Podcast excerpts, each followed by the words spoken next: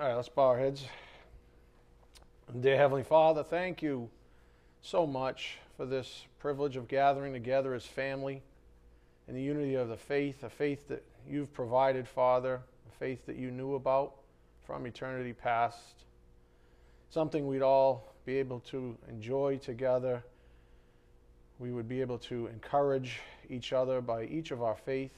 Father, we are complementary in that way, courtesy of your grace. Thank you for comforting us in times of difficulty.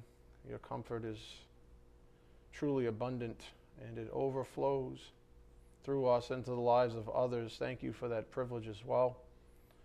Father, thank you for returning to us individuals of the congregation that have been sick and unable to be here. We're so grateful and so thankful to see their precious faces.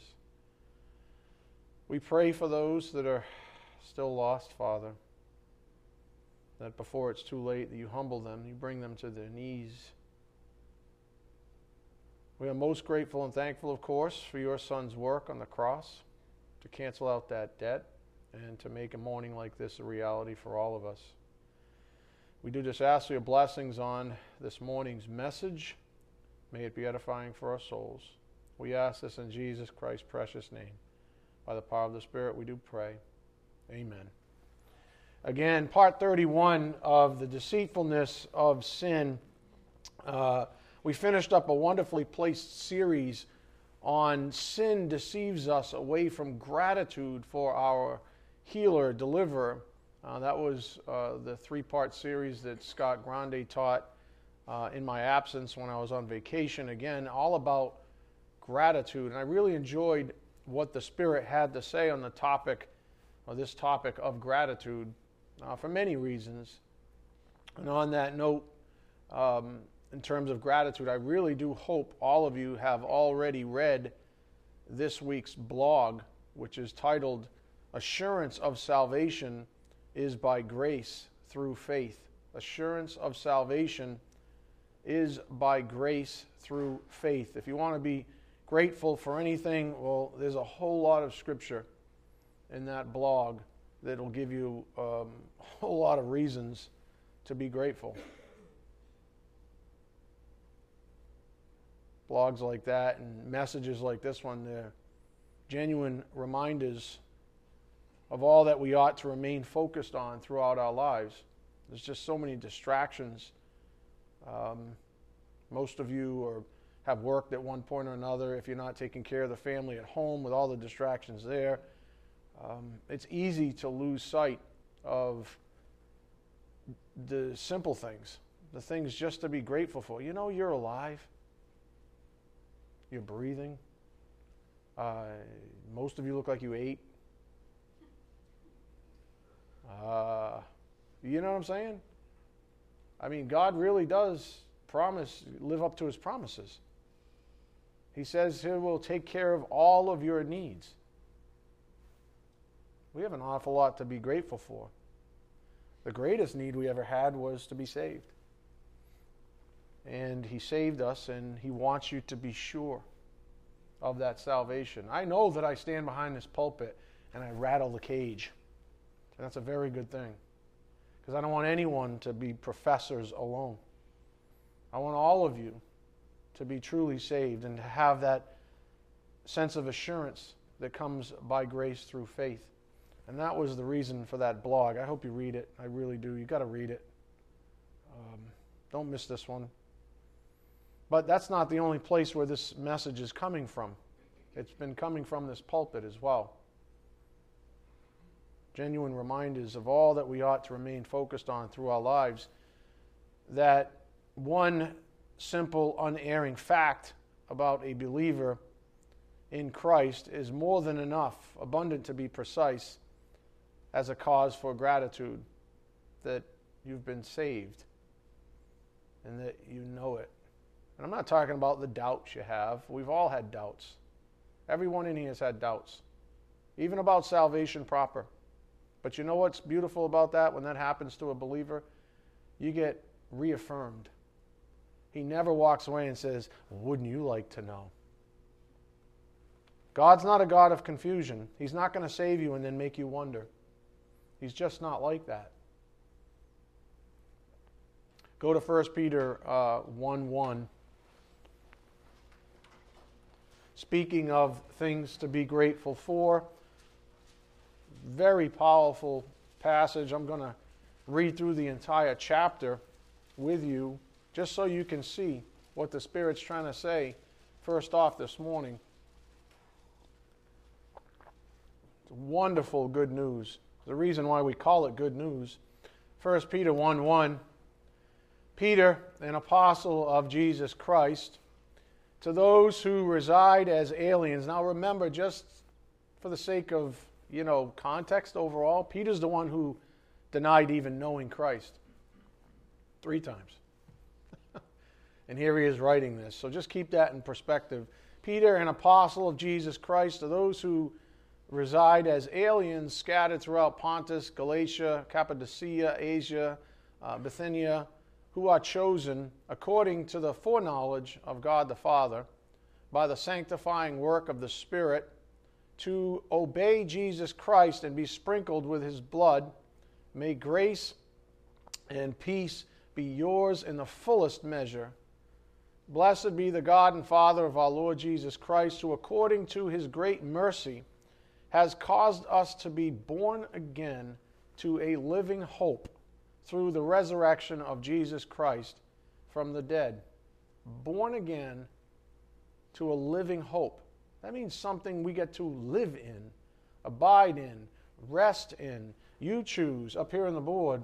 Born again to a living hope. By grace through faith, believers enjoy an abiding knowledge of their eternal life being a reality. That being a child of God means absolute salvation and guaranteed sanctification. Again, God's not a God of confusion. If he says he's going to complete a good work in you, you know what? He's going to do that thing. If he says he saved you, you know what? You're going to know it because his Spirit's going to affirm that faith in you. And you know what? He's going to increase that faith by putting you to the test. He's going to knock you down. He's going to let you struggle even with certain doubts and say, you see how you got beyond that doubt? You see where you are right now today? You see before when you had all those doubts and here you are today in a class like this, being encouraged, being lifted up. That's all part of sanctification proper. That's working out. I'm going to push you back a little bit. I'm going to let you stumble. I'm going to make you suffer. It's all part of the strength training. So that as he said in 1 Peter 1:7, the proof of your faith will be part of your deliverance. So that the proof of your faith really rises up to the occasion and assures you. Because isn't that what living hope is all about? That you have a certain assurance of your salvation? That you have a certain assurance of your eternal life in Christ Jesus? Imagine not having that sense of assurance. Imagine having to wait until the day you die to find out, did I make it? Imagine that. What kind of hope is that? That stuff is being taught, my friends, behind Christian pulpits. That God doesn't have to assure you of your faith. That God would leave you dangling in the wind. We are born again to a living hope. By grace through faith, believers enjoy an abiding knowledge of their eternal life being a reality. That being a child of God means absolute salvation and guaranteed sanctification. Guaranteed. Either that or God's a liar. Psalm 43:5, 146:5, Romans 15:4, 13, 2 Thessalonians 2:16 and 17. We'll get to those after. For now, let's keep going. Verse 4, to obtain an inheritance which is imperishable and undefiled and will not fade away, reserved in heaven for you, who are protected by the power of God through faith for a salvation ready to be revealed in the last time. In other words, you have a great hope. You have a living hope. And you know what? It's by the hand of God, the omnipotence, the power of God, that you'll never lose it. Even if you kick against it, you cannot lose it. Even if you doubt it for a time, you cannot lose your salvation. And God wants you to know that. God wants you to settle down. We're all amped up all the time, aren't we? Americans, we're really good at it. If we're not amped up enough, all we have to do is go to the store and get a Monster or a Rockstar or a Red Bull. Drink a few of those things. You get jazzed up and amped up artificially. We don't need any of that stuff. Who are protected by the power of God through faith for a salvation ready to be revealed in the last time. In this you greatly rejoice. You know, rejoice, joy. Joy being the root word. For a joy set before you, you carry your own cross. For a joy set before Christ, He carried His cross. In this thing, in this great hope, you rejoice. You imagine if life as a believer was minus that joy. Where would your hope be? What would you rejoice in? The fact that your dog had puppies and now you got a bunch of little ones running around? What are you going to rejoice in? You had a kid? I'm not saying you don't rejoice in these things. But is that what eternal hope is based on? No. This living hope is based on eternal life. In this you greatly rejoice, even though now for a little while, if necessary, you have been distressed by various trials, so that the proof of your faith, being more precious than gold, which is perishable, even though tested by fire, may be found to result in praise and glory and honor at the revelation of Jesus Christ. In other words, God is glorified when your faith stands up, when your saving faith stands the test. And though you have not seen Him, you love Him. And though you do not see Him now, but believe in Him, you greatly rejoice with joy inexpressible and full of glory. Why all that? Because you're assured of your salvation, obtaining as the outcome of your faith the salvation of your souls. Any questions? As to this salvation, the prophets who prophesied of the grace that would come to you made careful searches and inquiries, seeking to know what person or time the Spirit of Christ within them was indicating as He predicted the sufferings of Christ and the glories to follow. It was revealed to them that they were not serving themselves but you in these things which now have been announced to you through those who preach the gospel to you by the Holy Spirit sent from heaven, things into which angels long to look. Therefore, prepare your minds. We're going to get to that maybe by the end of today. Prepare your minds for action. Keep sober in spirit. In other words, do not be intoxicated in any way, shape, or form. That is dissipation. Keep sober in spirit. Fix your hope completely on the grace to be brought to you at the revelation of Jesus Christ.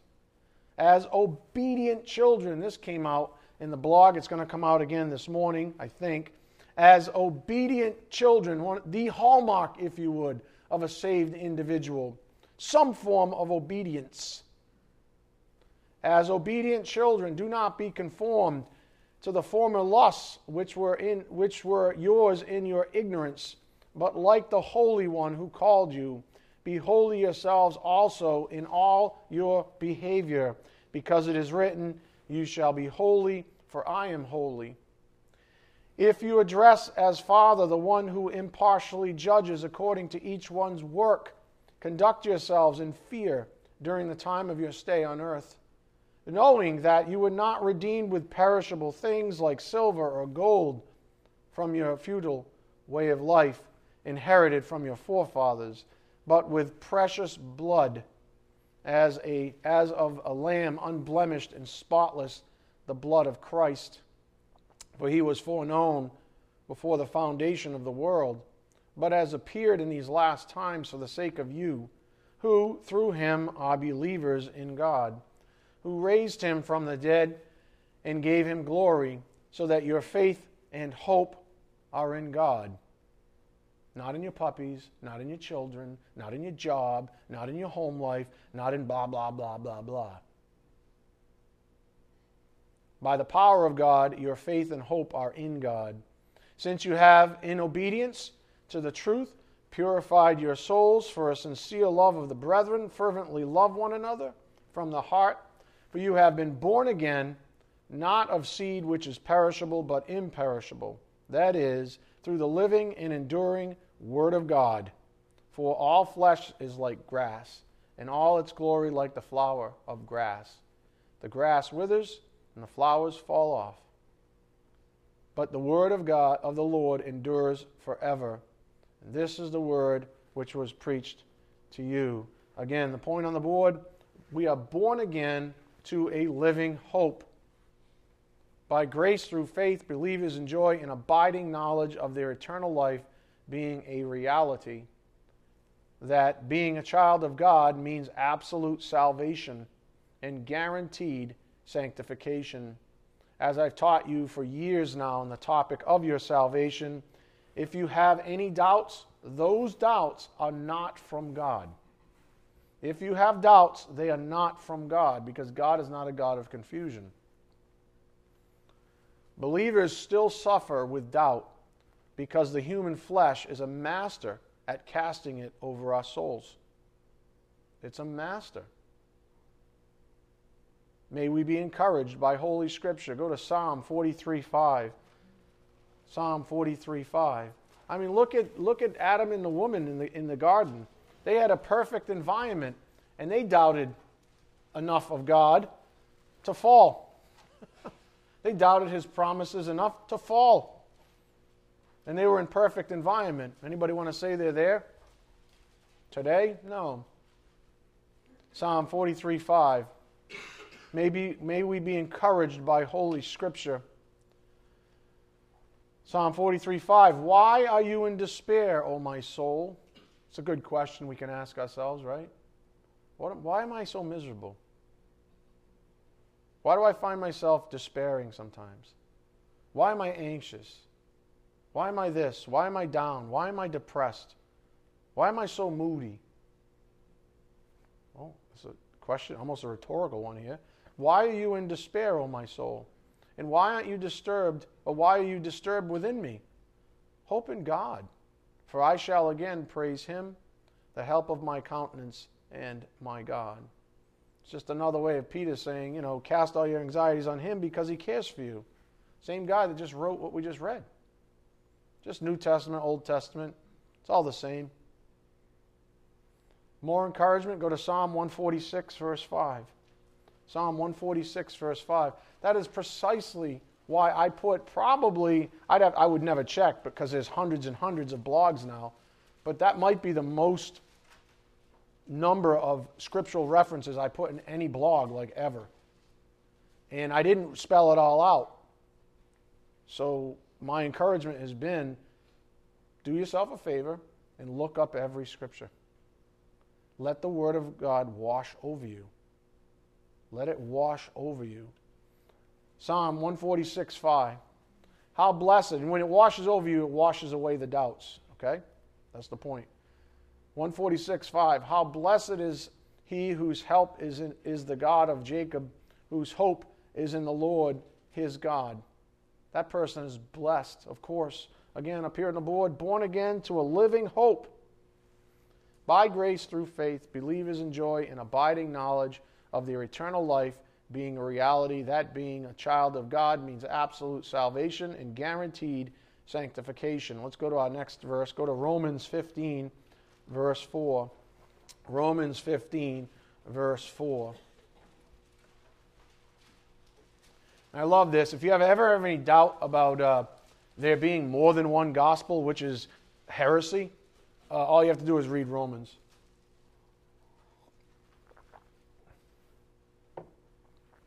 Romans 15, 4. For whatever was written in earlier times, what do you think Paul's talking about there? The Old Testament, okay?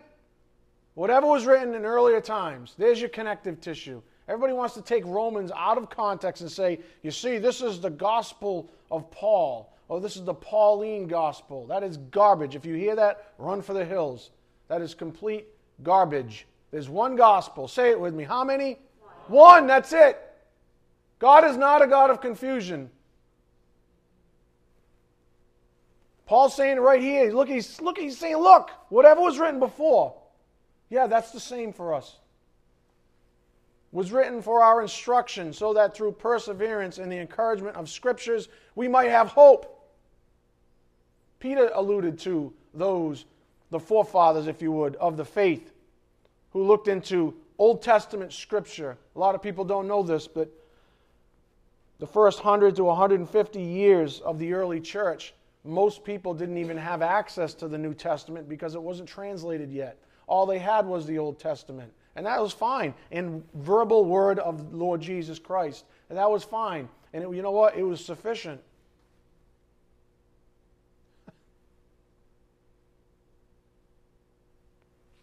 This is what Paul's saying. Whatever was written earlier, it was for us. It was for our building up. It was for our edification. We don't throw out the Old Testament. I once heard someone say, I don't even know how the heck I would believe in the New Testament if I didn't have the Old Testament. How do you believe in the New if you don't have the Old? And if they're disjoint and one's not without the other and this kind of a garbage argument, what kind of hope, what does that do to your hope?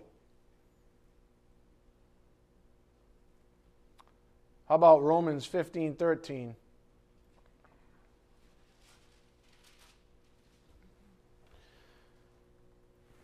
Now, may the God of hope fill you with all joy and peace in believing, so that you will abound in hope by the power of the Holy Spirit. How about 2 Thessalonians 2:16? 2 Thessalonians 2:16.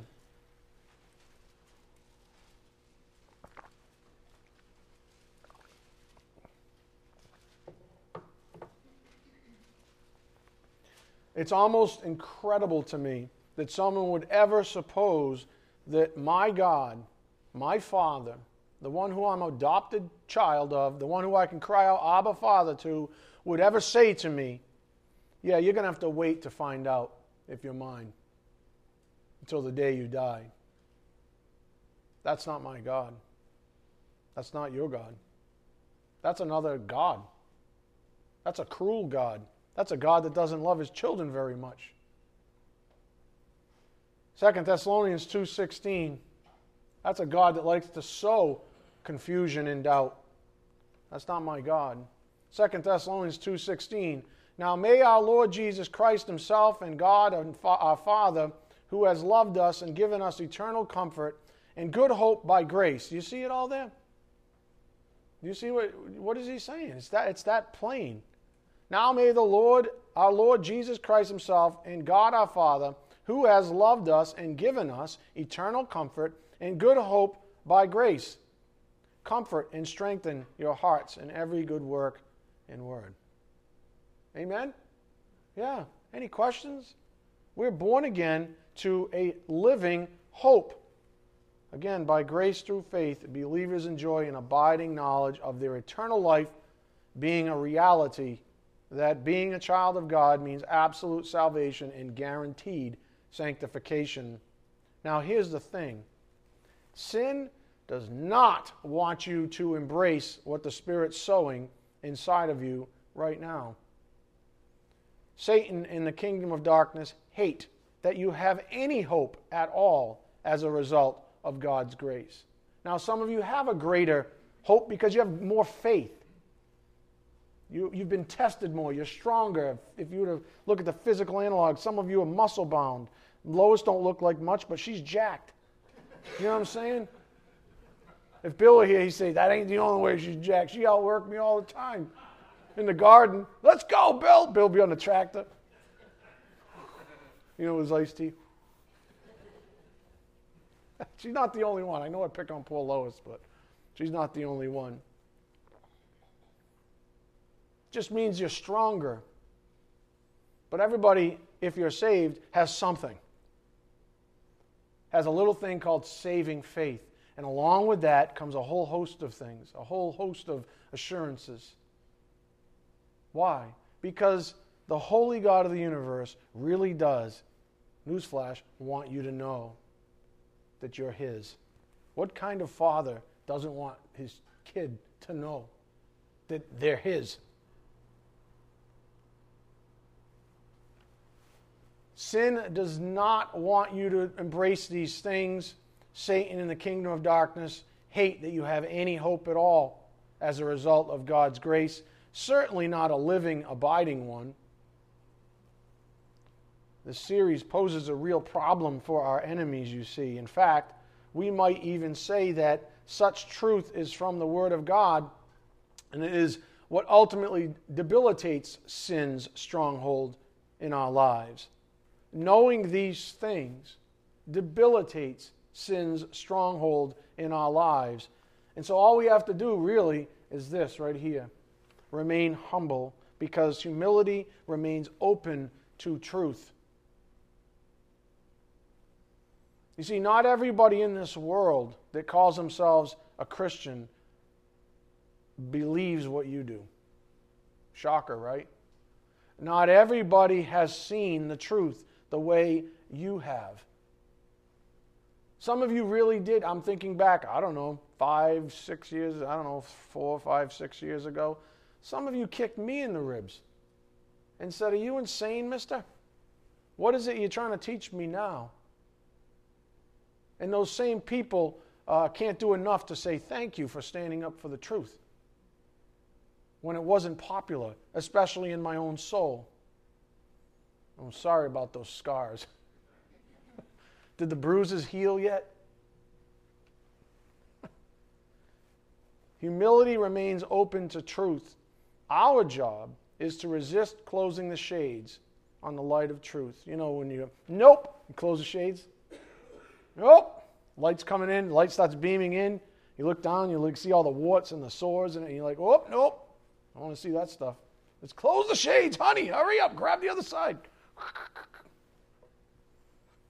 Humility opens them up. It says, shine on me, show me my way, show me if there's any hurt in me. Show me how I'm hurting myself. Why am I so damn depressed? Why am I hurting myself? Why am I in this dysfunction junction? Why do I keep cycling back? What is it? Is it remnants of an old religion or something? Is it remnants of things that I thought were going to be true and I'm figuring out that they're really not? Am I having to give up on my self-life finally? Is that what's bothering me? Do I have to give up all hope in the self-life for eternal hope in Christ Jesus? Is there some kind of a dichotomy here? Is there some kind of a yin and a yang or some kind of tug of war going on in my soul? Is that what's going on? Show me the light. This may hurt, but let's do this thing. That's humility. It remains open to truth. And our job is to resist closing the shades on it. Go to Ephesians 6:10. Ephesians 6:10. So apparently God the Holy Spirit has seen it righteous to give a lot of you, at least this congregation, a lot of encouragement as of late. We've taken quite a beating over the past few months. Some of you are like, a few months? How about a few years? How about you've been beating on us for years, man? We'll shape up. Then I can teach some fun stuff again. You know, it's hard. Oh, man. Ephesians 6:10. Finally, who said not, Pastor Ed? Who's saying, be strong? Any questions? Be strong. However that hits your soul, that's between you and the Lord. But all I know is that's what Holy Scripture says. It doesn't say be weak. It says be strong. How? In the Lord. Because in your weakness, you're the strongest, to borrow from Paul elsewhere. When you're weak, you're strong. When the flesh goes down, the new creature is built up. Finally, be strong in the Lord and in the strength of His might. Put on the full armor of God so that you will be able. You are not able on your own. That's the whole point. That's why some of you are so damn depressed. because you still go back to your old ways, your old religious ways. You still think that you can deliver yourself. You still put all that exertion, just a little harder. It's like you're choking yourself out. And that's how you go to bed at night. Every night you choke yourself out. Some of you had a little bit of vino on the way in, you know what I'm saying? No sleepy sauce? Nobody? Just because I live in a cave doesn't mean I don't know the truth. Put on the full armor of God so that you will, what? Be able. You know why? Because otherwise you're not able. You're not able. So that you will be able to stand firm against the schemes of the devil. For our struggle is not against flesh and blood, but against the rulers, against the powers, against the world forces of this darkness, against the spiritual forces of wickedness in the heavenly places. Therefore, take up again the full armor of God, so that you will be able to resist in the evil day, having done everything to stand firm. Stand firm, therefore, having girded your loins with the truth, having put on the breastplate of righteousness, and having shod your feet with the preparation of the gospel of peace. Oh, that must be another gospel, Pastor, huh? Oh, that makes three, I guess. Can we stop being stupid? Having shod your feet with the preparation of the gospel of peace, in addition to all, taking up the shield of faith, with which you will be able to extinguish all the flaming arrows of the evil one, and take the helmet of salvation and the sword of the Spirit, which is the word of God. With all prayer and petition, pray at all times in the Spirit. Pray at all times in the Spirit. Pray how often? At all times. How? In the Spirit.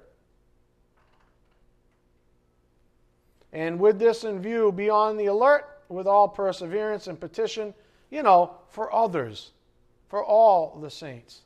Don't just pray selfishly. Pray for others. Again, the point on the board, humility remains open to truth.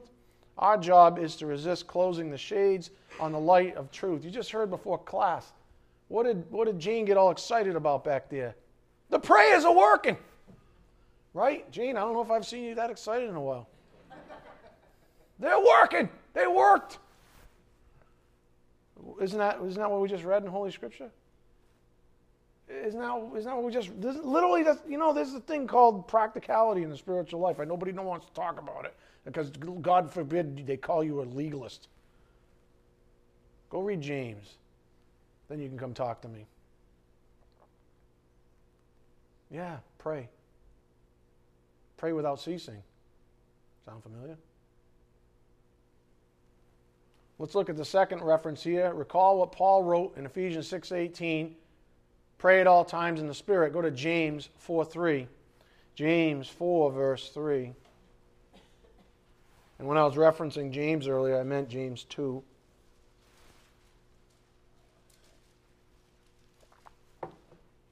James 4, verse 3.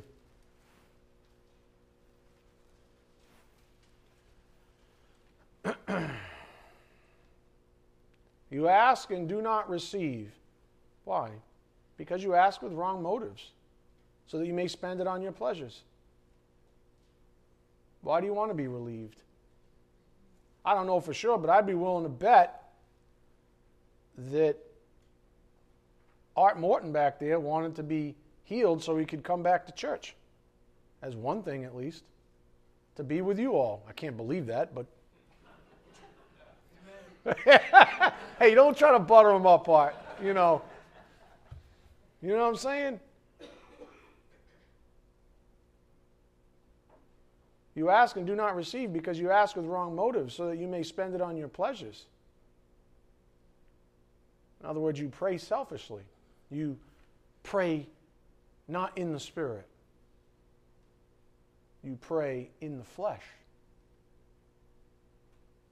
That's what he's saying. You ask and do not receive because you ask with wrong motives. The flesh always has the wrong motives. The flesh always has self-serving motives. Take this pain away from me so I can go back and keep doing that thing that I do in dysfunction junction. Dear Lord, please take away this pain so that I can go do that thing more. You know, the thing you don't want me to do anyways? Just take away this pain and then I'll know that you love me and eventually I'll come around. No. No, I'm going to have to let you sit on this egg for a little while until it hatches a little goodness, because you never learn your lesson. And every time the bald guy says, read your Bible, you don't listen. Read the blogs, you don't listen. Come to class, or if you can't pick them up, you don't listen. Your motives are bad. What are your motives all about? You want to preserve the self-life, and you pray to God for Him to preserve that thing, that ugly thing that you've been dragging around since birth? Or do you want Him to deliver you from all of that? And in a living, abiding hope, set your eyes on the things above. And leave all that stuff behind, you know, like Jesus would say. And pick up your cross and bear it. Carry it for a joy set before you. Those are hefty questions, aren't they? No, they really are. But that's the meat and potatoes, if you would, of what the Spirit's been saying for a while now from this pulpit. I call it brass tacks, getting down to the root of the issue. You can call it whatever you want, but you need to check your motivation. And I'm not trying to crush anyone here. I really am not. I'm not trying to say, what's wrong with you people? Check your motivation, attitude adjustment. Psh! It's I feel sad about it. I feel very badly about it, that anyone suffers at their own hand.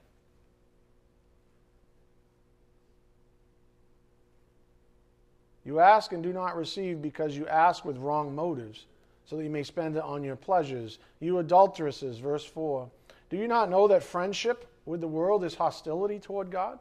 Therefore, whoever wishes to be a friend of the world makes himself an enemy of God. Or do you think that the Scripture speaks to no purpose? He jealously desires the Spirit which He has made to dwell in us.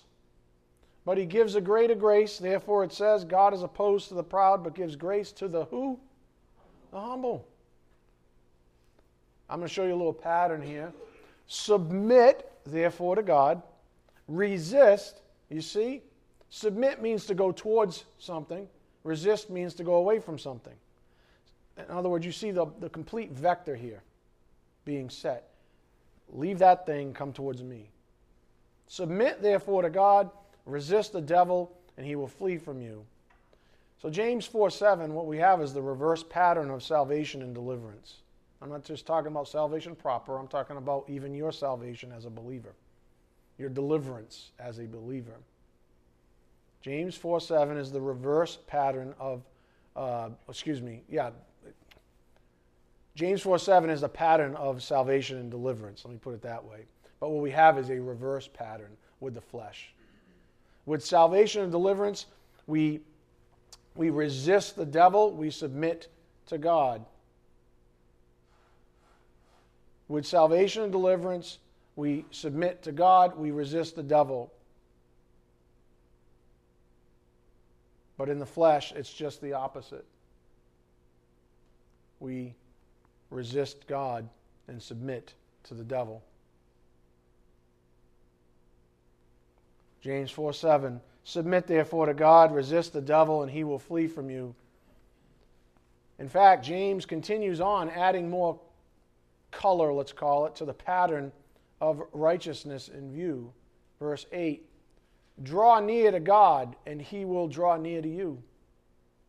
Cleanse your hands, you sinners, and purify your hearts, you double-minded. That's what it means to resist. Draw near to Him, that's what it looks like to submit. That's the practical side. There's a practical side of submission. Draw near to Him. Cleanse your hands. Get rid of all the old filth, if you would, you sinners, and purify your hearts, you double-minded. Because when you're double-minded, your motivation suffers. And when your motivation suffers, your prayer life suffers. James turns back to the practical again, but he is still encouraging us to reject the pattern of unrighteousness, a.k.a. resist God and submit to the devil. Look at verse 9. He says, "Go ahead, be miserable, and mourn and weep. Let your laughter be turned into mourning, and your joy to gloom." All those fleshly things that you suppose are of any value, that you lean on for happiness, let them all be turned sour. Because I don't want you to be encouraged by those things. That's what Satan wants you to be encouraged by. See, if you play my game, good things will happen. Wrong. It's all a counterfeit. God says, let that stuff turn sour in your life.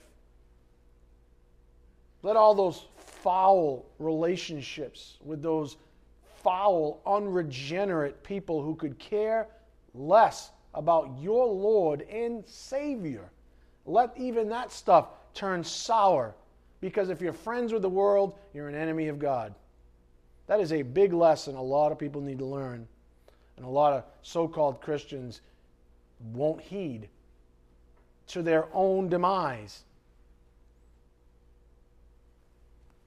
Finally, he drives the key point home. Look at verse 10.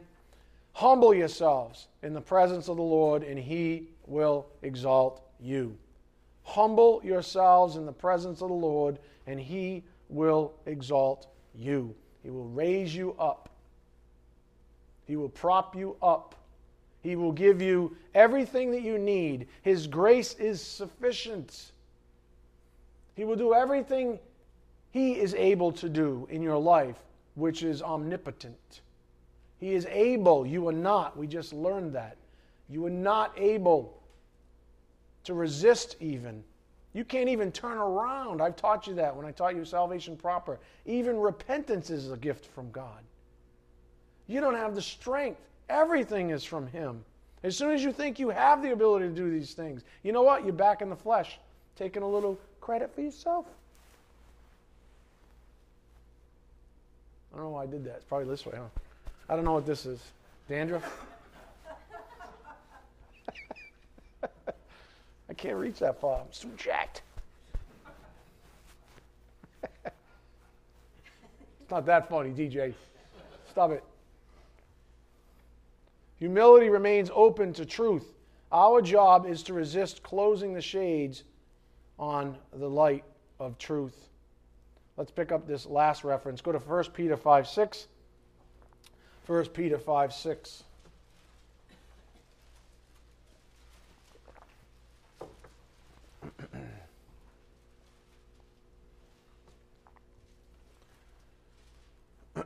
Again, more practical things to think about. 1 Peter 5:6. "Therefore," now it's funny because how humbled was Peter? "Get behind me, Satan."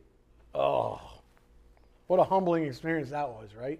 I always think it's funny, you know, like the Bible says, not many wise, not many noble, blah, blah, blah. Well, he does that. Guys that stand behind pulpits, guys that write, guys that wrote, and I'm not comparing myself to an apostle, but you know what I'm saying. Guys that actually put forth to communicate the Word of God. Yeah, we're the ones who have been humbled. We're the ones who have been punched about 1,000 times, knocked down. Most of us are arrogant in ways you don't even want to know. But we've since been humbled. And so we've kind of been there and done that. And that's why we're able to communicate clearly on the subjects. 1 Peter 5:6, Peter being case in point. I mean, get behind me, Satan. Ow. You're going to deny me 3 times? Oh, no way. I would never. "Therefore, humble yourselves." So Peter's teaching us about humility in another chapter, nonetheless. "Therefore, humble yourselves under the mighty hand of God, and He may exalt you at the proper time, casting all your anxiety on Him because He cares for you. Be of sober spirit, be on the alert. Your adversary, the devil, prowls around like a roaring lion, seeking someone to devour. Here we go again. But what? What's the pattern? Resist him. Firm in your faith, knowing that the same experiences of suffering are being accomplished by your brethren who are in the world. And this is one of the hallmarks of knowing that you are saved, okay? The fact that you can pass any test in any way, shape, or form is proof of your ability to resist. It is proof of your ability to be sanctified by God. I hope that made sense. You can't do these things, in other words, if it weren't for the grace of God. You wouldn't be able to resist. You wouldn't be able to stand firm in your faith. Again, resist him, firm in your faith, knowing that the same experiences of suffering are being accomplished by your brethren who are in the world. After you have suffered for a little while, the God of all grace, who called you to his eternal glory in Christ, will himself perfect, confirm, strengthen, and establish you. You know what that sounds like to me? One big fat promise. Any questions? If God's not a liar, and his apostle, his chosen apostle, wrote verse 10, I don't know what else to say to you except, isn't this awesome? No, I mean, this is like flat out, clearly stated promise from God. When you suffer, I'm going to pull you through. When you suffer, I'm going to pull you through. But you got to cast your anxieties on me. If you want to get through this sooner than later, you got to cast your anxieties on me because I'm the one who cares about you. That flesh, that sin nature, and everybody else's flesh and sin nature, they don't care about you. It's just, they're just trying to take advantage of you. You're a pawn in their schemes. The devil doesn't care about you. That's why it says resist the devil, be aware of his schemes. He's going to devour you if you let him. After you have suffered for a little while, the God of all grace, who called you to his eternal glory in Christ, will himself perfect, confirm, strengthen, and establish you. To him be dominion forever and ever. Amen. Again, the point we've built up on the board here is humility remains open to truth. Our job is to resist, closing the shades on the light of truth. I love this morning's message because it is particularly chock full of Holy Scripture. It reminds me of the blog. A lot of Scripture already. And the beautiful thing about the Word of God is that when read in complete humility, its purpose, meaning, and effects are inescapable. If you just read, this is why there's nothing I can say, you know. Just read it. And if you read it with a humble heart, the truth is inescapable. You may not like it. It may, you know, put your neck, so to speak, on the chopping block, but it's inescapable. What about your motives? Can you actually escape being honest about your motives if you take the time and you're humble? And you say, hey, yeah, what about my motives? What am I praying for? Am I praying for a continuation of dysfunction in my life or in the lives of my family members or my friends? What is it that I'm praying for? What is it I'm asking prayer for? Am I asking for deliverance? Or am I asking for specific relief so that this person is still not yet delivered from their folly? What am I praying for? What are we celebrating? That's my favorite. I haven't heard that one in a while, right? What are you celebrating? Seriously. Everybody wants to celebrate everything. It's usually the human celebration. The word says, what are you celebrating? And the truth is inescapable. Why are you so partial? That's another one that's been coming up even in my own life. I look around and people are still horrifically partial. Not my kid. Horrifically partial. I mean, not even close. Not my kid. Not my whoever, you can pick it. Usually people tend to be the most, in my personal experience, the most partial with family and especially with children. Not my kid. Yes, your kid. Why are you praying for that way, for your kid? Don't you want your kid ultimately to be delivered? Don't you believe in God's promises about pain and suffering? That a father that loves his child disciplines them? Don't you believe those things? Well, what are you praying for? Why are you still praying in the flesh? Don't you want that person that you supposedly care so much about to be actually delivered? Don't you want that for them? Or do you want to just pray for relief because you can't take the agony that they put themselves in every single time? Which one is it? The truth is inescapable. You want one or the other. The new creature says, I want my kid or my parent or my brother or my friend, I want them to be delivered. That's what the new creature says. That's what Holy Scripture says. The flesh says, oh, I just can't take it. Just take away all the screaming. Take away all the tantrums. Take away all the horrific texts that I get and the phone calls and the moaning and groaning. And just take that away. Well, that's weakness. I hate to say it, but that's weak. I'm not condemning anybody. I'm just saying that's how weak we are. We don't even pray right because we pray in weakness. We pray in the flesh. We don't pray. Case in point, get behind me, Satan. What did Peter want? He didn't want Jesus Christ to get hacked on. It wasn't like his, quote, heart was bad, right? He thought he was doing the right thing. Jesus Christ had to go, wake up. Wake up. This is not about you, Peter. Stop being self-absorbed. Stop being self-centered. This isn't even the worst of it. I'm going to be hanging on a cross shortly. Yeah, this isn't about you. But see, we're trained in this world. Everything's about us. Everything is about us. And I think I'm convinced of it. That's where all the depression comes in.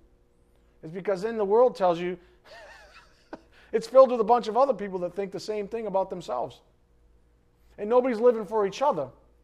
And so all of a sudden you realize you're just an island. And you're horrifically lonely. You have people around you even. You know what's going on. You say, how the hell did I end up here? I'm lonely. I got no real connections. People need connection. People need relationships, starting with Christ. That's how it happens. We tell all these young kids, be an island, be an island. Oh, here's a cell phone when you're 3 years old. Work on that for a little while so that you can cultivate being an island. So by the time you're 40 years old, you're a dysfunctional moron. And then you wonder why you're on pills for depression. I'm not picking on anybody. You wonder why that happens. Say thank you to your parents, your teachers, American culture. Because they all lied to you. They told you, oh yeah, you're going to be a big star someday. You keep working on that self-esteem. You keep working on how to be a big man or a powerful woman, if you're a feminist, you know. Powerful woman. You keep working on all these things that are completely antagonistic to the Word of God. You don't need relationships. The only thing you need relationships for is so you can manipulate people. Oh, this would be a good relationship right here. You know there are people who go into churches, right? For business sake. Oh, this would be a good business opportunity. I'm going to the biggest church possible. Start selling my insurance policies. Or I'm a contractor. I'm running low on bids. Need some more bids. Those aren't real relationships. Those are people that are out to abuse people who smile at you. They're just using you. And then that's the point. You're all playing that game, and at the end of the day, you're depressed about it because it doesn't pay off. Hey, these are the inescapable truths. This is what's in the Word of God. We're supposed to be living for others. Jesus Christ says, more blessed to give than to receive, right? Paul wrote, esteem others more highly than yourselves. Jesus Christ said, love God, love your brothers and sisters. That's the fulfillment of the law, to love one another. I'm too in love with myself, though, you see. Well, that's why you're miserable. That's why you can't cope with life. Because at the end of the day, it's always been about you. Always. I feel bad for the millennials. You too? Oh, it's horrible. It's horrible. They're a bunch of slaves, bunch of islands, no relationships whatsoever. They're all depressed. They're all confused. They're all bipolar. They're all this. You pick your disorder. They're all ADD, HDHD, HPPPD, HDPD, zippity doo dah dee. They're all these things. Let's just go to Disney World. Woo! No offense, you two. I know you just got back. Right? Let's mask it all with craft beer in Disney World. Oh my God, I'm picking on you guys so bad. I'm not meaning to do that, right? But a little bit. No, you know, because these millennials, right? I feel bad for these kids. It's horrible. We lied to them. But what's worse? What would have avoided that situation if people brought their kids up in the faith? If people brought their children up in the truth, they wouldn't suffer the way they suffer. They would lean on Christ. Their self-esteem would be in Christ. They wouldn't have a chip on their shoulder. They wouldn't be devouring each other. They wouldn't be forming new relationships for the sake of themselves.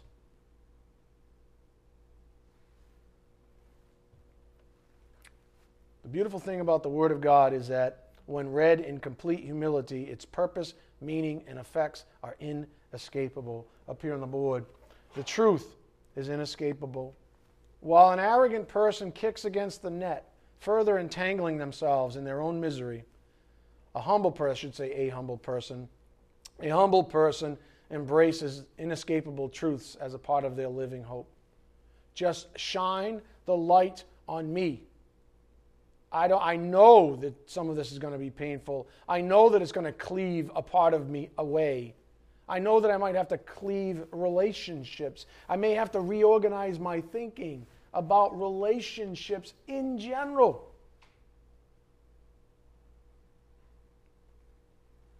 Maybe I need to hold off on this kind of relationship or that kind of relationship until I got my together.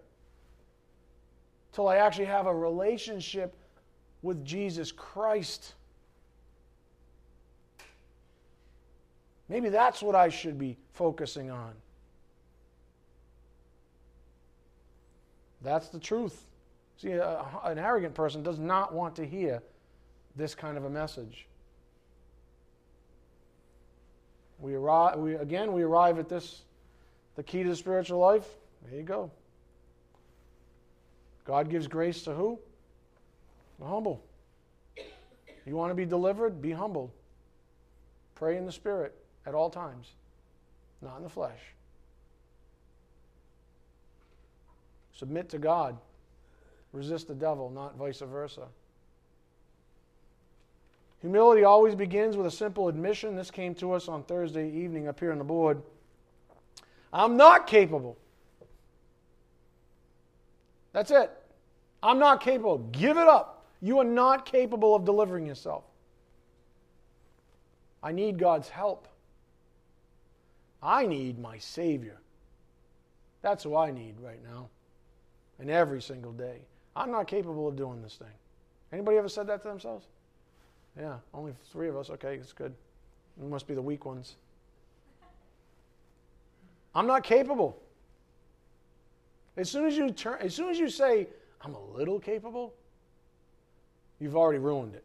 You've already stained it. You've already set yourself in a half a 2-3 ticks in the wrong direction. If you know anything about vectors, you know the longer you go, the further away from your end goal you end up being. All of it has to be towards Christ. I'm not capable. I need God's help. I need my Savior. Up here on the board, James 4:10 said, humble yourselves in the presence of the Lord, and He will exalt you. I've got to pick a spot here. Let's keep going a little bit. At times, we might think that we are, sacrificing fleshly things for God. Some of you have probably already thought about that this morning. What is it in my life that I'm clinging to? What kind of relationships do I need to rethink? Am I partial? Do I give my family a pass on things, even though I know better? Do I give myself a pass on things, even though I know better? What am I going to have to, quote unquote, sacrifice? Because from the flesh's perspective, these are real sacrifices, right? They're giving up a hold in your life. We get confused. We might think that we are, quote, sacrificing things for God. And there's some truth to that. But the Lord God has given us specific guidance on so-called sacrifices. Go to Psalm 51:17. Psalm 51:17. This is an old friend from when I taught the Gospel Reload. 51:17.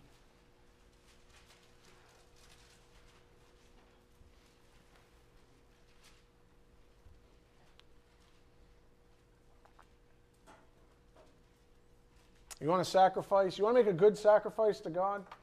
Here we go. Ready? The sacrifices of God are a broken spirit. A broken and contrite heart, O God, you will not despise. There you go. You want to suppose you're sacrificing anything?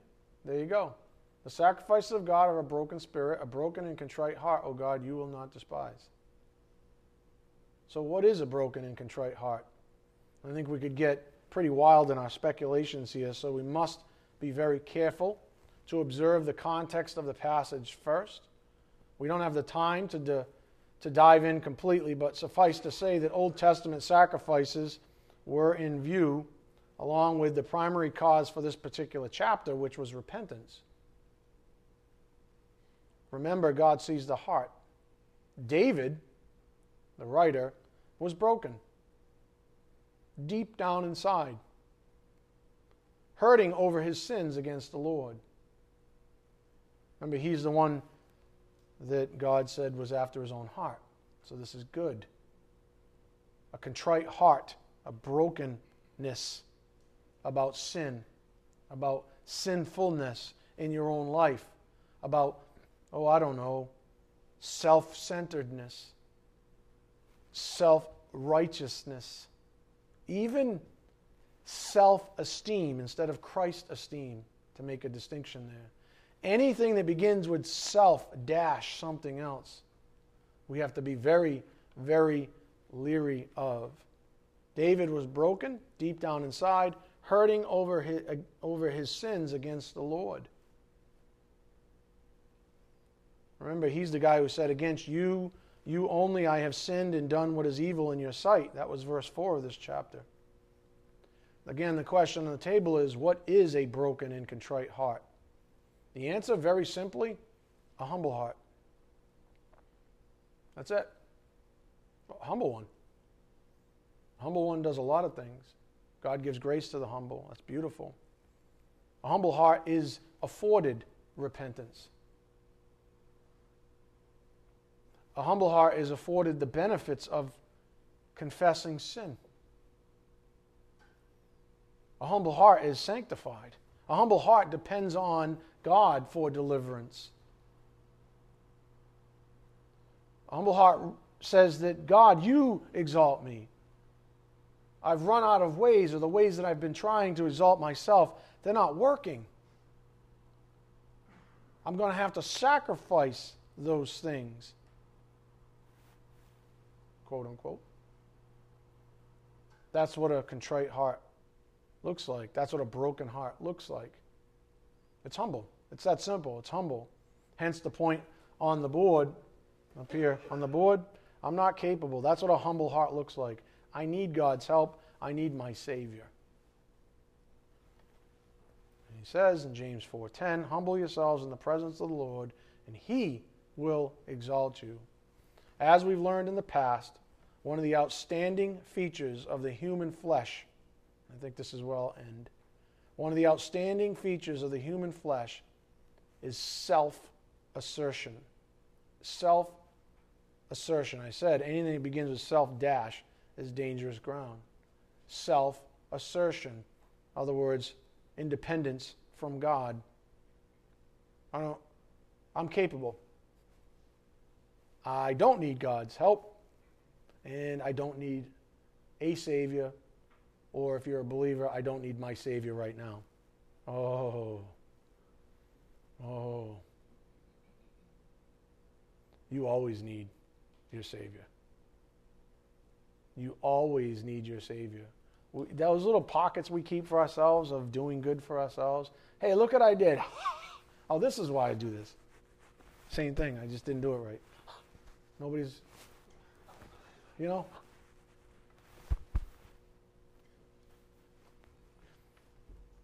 I did this little thing. Maybe I don't do it all. Maybe God still has the full load. But, you know, I'm in there a little bit. I did something. People will even do that, and you'll get trapped in that great trap where maybe someone calls you for a little advice, and they're looking for godly advice, and you give them godly advice, and they're like, you're the best. And you go, I kind of am. Maybe I should be a pastor. I'm not saying pastor's the best. You know what I'm saying? I gave them that scripture, and it was like spot on. I'm a pretty fabulous, swell guy. We take credit. You understand what I'm saying? All credit goes to God. If you're not capable of delivering yourself, what makes you think you're capable of delivering someone else? You can't even deliver yourself. That's why, ladies, don't ever look for a savior. Some dude tries to sweep you off your feet. I don't know who the hell I'm talking to in here.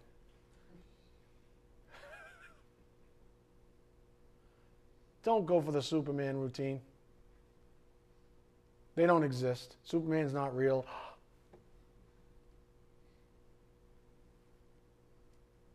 Men, don't expect some lady to prop you up like mommy.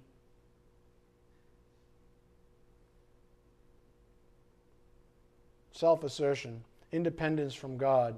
To admit something like the principle on the board is like falling on a sword to the flesh. Admitting this is like falling on a sword to the flesh. Well, a broken and contrite heart is willing to do just that, to kill the flesh. You might have that mantra, death be to the flesh. This thing needs to be killed. Paul said, who's going to free me from this thing, this body of death?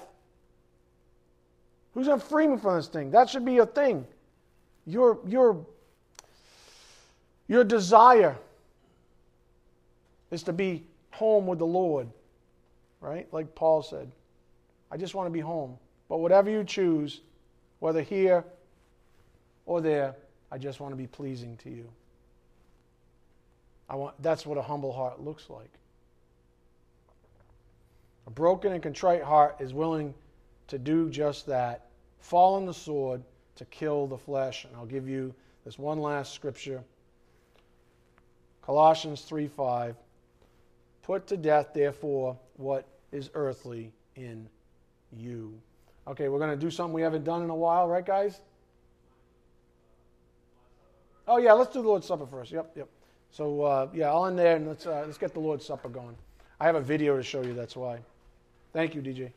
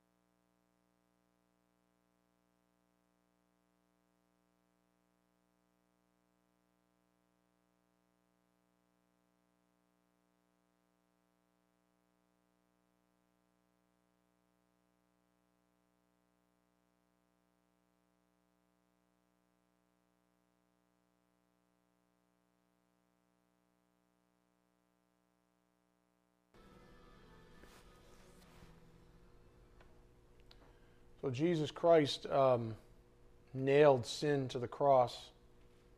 And as Holy Scripture says, we are crucified with him,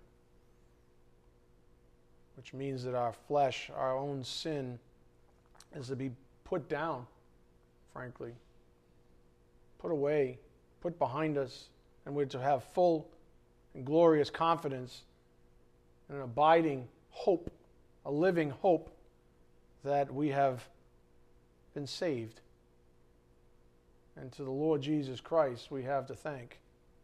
With that said, for I received from the Lord that which I also delivered to you, that the Lord Jesus in the night in which he was betrayed took bread, and when he had given thanks, he broke it and said, "This is my body, which is for you. Do this in remembrance of me," in remembrance of the person of Jesus Christ. Let's eat the bread.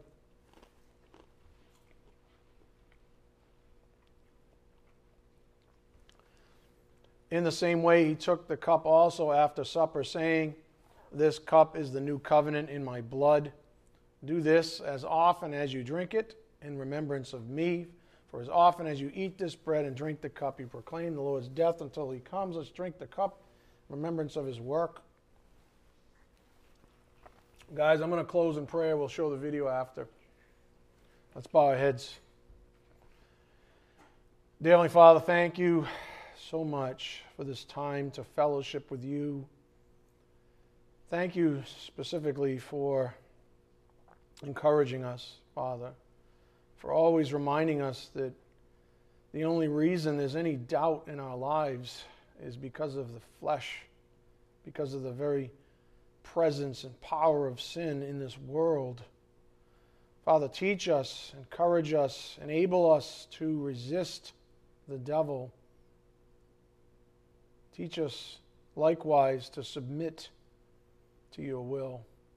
Father, remain and keep us. May we remain and you keep us humble, Father, throughout all of this. For we know that you give grace to those with said humility. Father, we're just so grateful for all that you've accomplished in our souls this morning. We ask for your blessings as we take these things out to a world that's decaying. Father, we ask these things in Jesus Christ's precious name. By the power of the Spirit, we do pray. Amen.